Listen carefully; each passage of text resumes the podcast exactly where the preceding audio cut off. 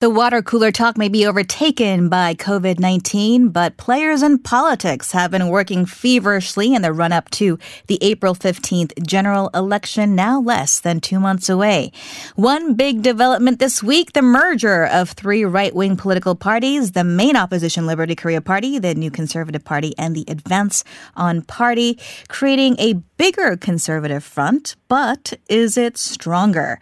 Let's zoom in on the magnifier with Professor Cho Hee Kyung of Hongik University Law School. She's on the line for us. Professor Cho, good morning.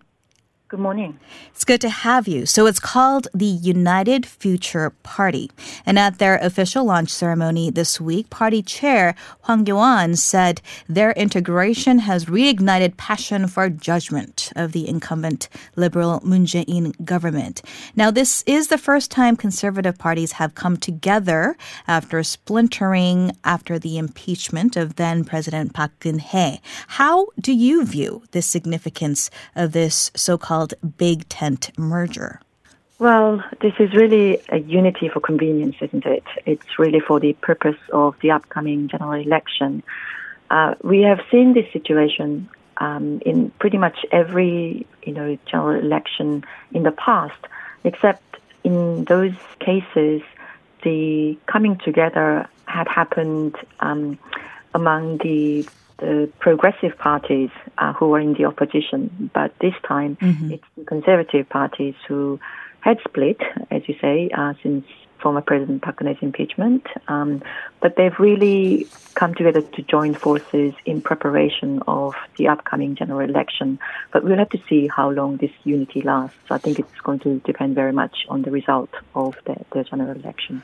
Right. So, case in point, um, we've already seen signs of friction, and it's not even been a week yet.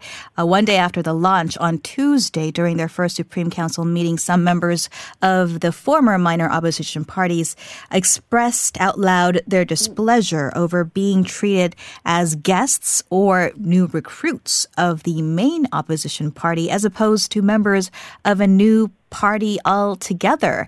Uh, so that made some news. Politico is also noting the absence of heavyweight Yoo Seung-min, who of course had founded the new conservative party that became part of this big cons- new conservative bloc. That back in January.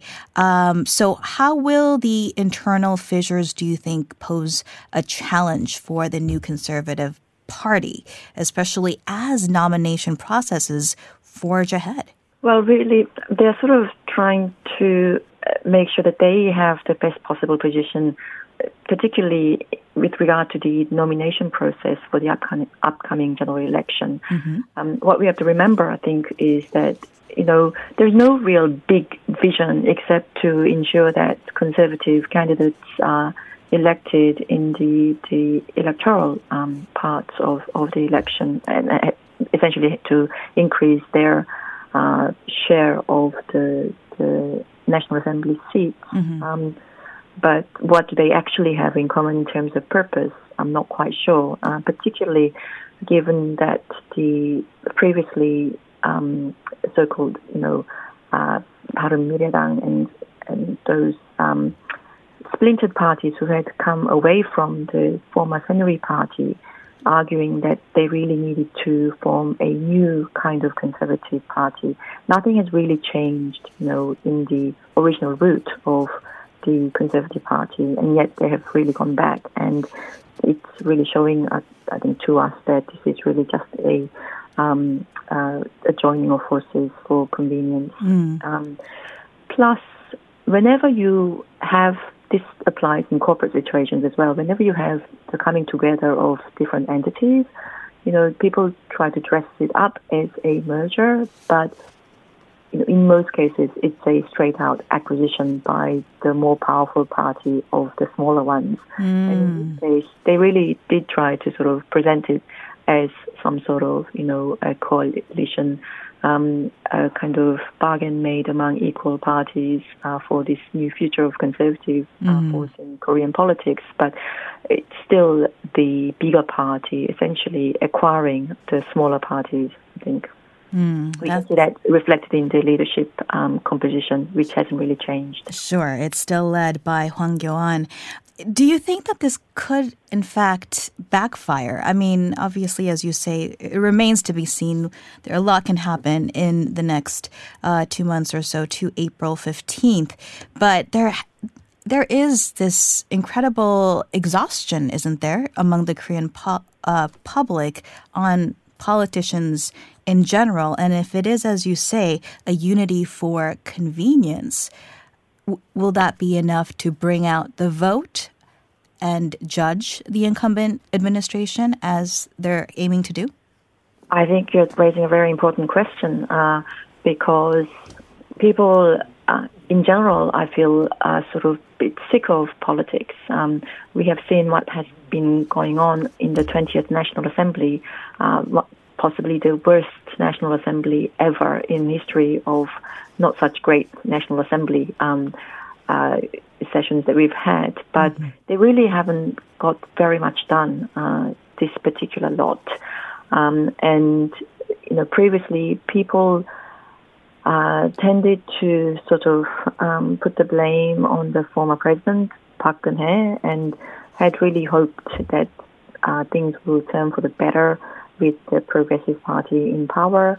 But after the Cho Kuk scandal, I think people now feel that um, you know it, the Progressive Party is not much better than the Conservative Party, and the Conservative Party uh, itself or the the new coalition it's not really a reformed one, and there is no real other option. Um, even the sort of minor, smaller progressive parties such as Justice Party and the new uh, Democratic Peace Party, they're not really punching much above their weight, uh, and so I think we're going to see, you know, in the general election a kind of polarization of the two factions who are die-hard supporters of either side of the spectrum, and then quite a large group in the middle who are unable to sort of decide who they want to support. Mm-hmm. Um, and we may have quite a low turnout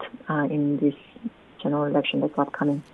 So I wanted to touch upon that too. Turnout is obviously a very important element. And now we have this added element of the COVID 19 virus and the uncertainty surrounding that. Some say it could extend to April. So we're already seeing it affect the political process as usual, such as uh, limits, self limits on hand, handshaking while campaigning, also uh, cancer, canceling plans to have big gatherings of people. What kind of effect do you think the COVID 19 uh, virus could have on elections in April?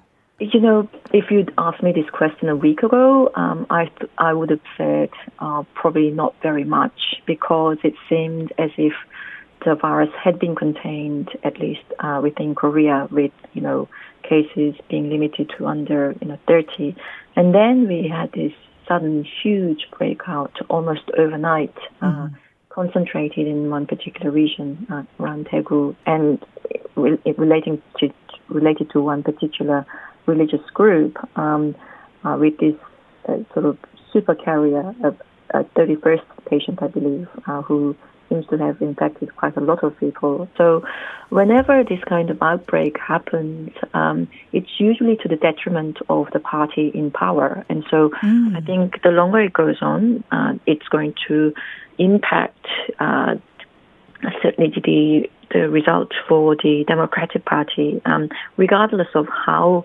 uh, well they sort of you know. Um, uh, proceed uh, with containing the epidemic because they will simply be seen as you know just doing their job. That's what the government has to do. And if the uh, opposition party manages to exploit it cleverly, they may be able to sort of re- make this event um, something uh, for their benefit. Uh, but I think rather than that, I think given the way the Conservative Party has been going, they are more likely to shoot themselves in the foot um, from for one thing or another, I think, before the general election. And so the COVID virus is certainly going to have an impact on the general election, particularly if it goes on for much longer. Um, but we'll have to just watch that space. All right, we will have to leave it there. Thank you so much, Professor Cho Hee-kyung, for uh, ins- uh, sharing with us your insights on the political picture this week. Thank you for having me. Okay, and that was Professor Choi Hee-kyung from Hongik University Law School joining us via phone this morning. Now, if you have any opinions or questions regarding any of the topics that we are covering today, join in on the dialogue. Send us an email at koreafactual at gmail.com. You can also leave us an comment at our Instagram page. We'll be right back with more facts and perspective.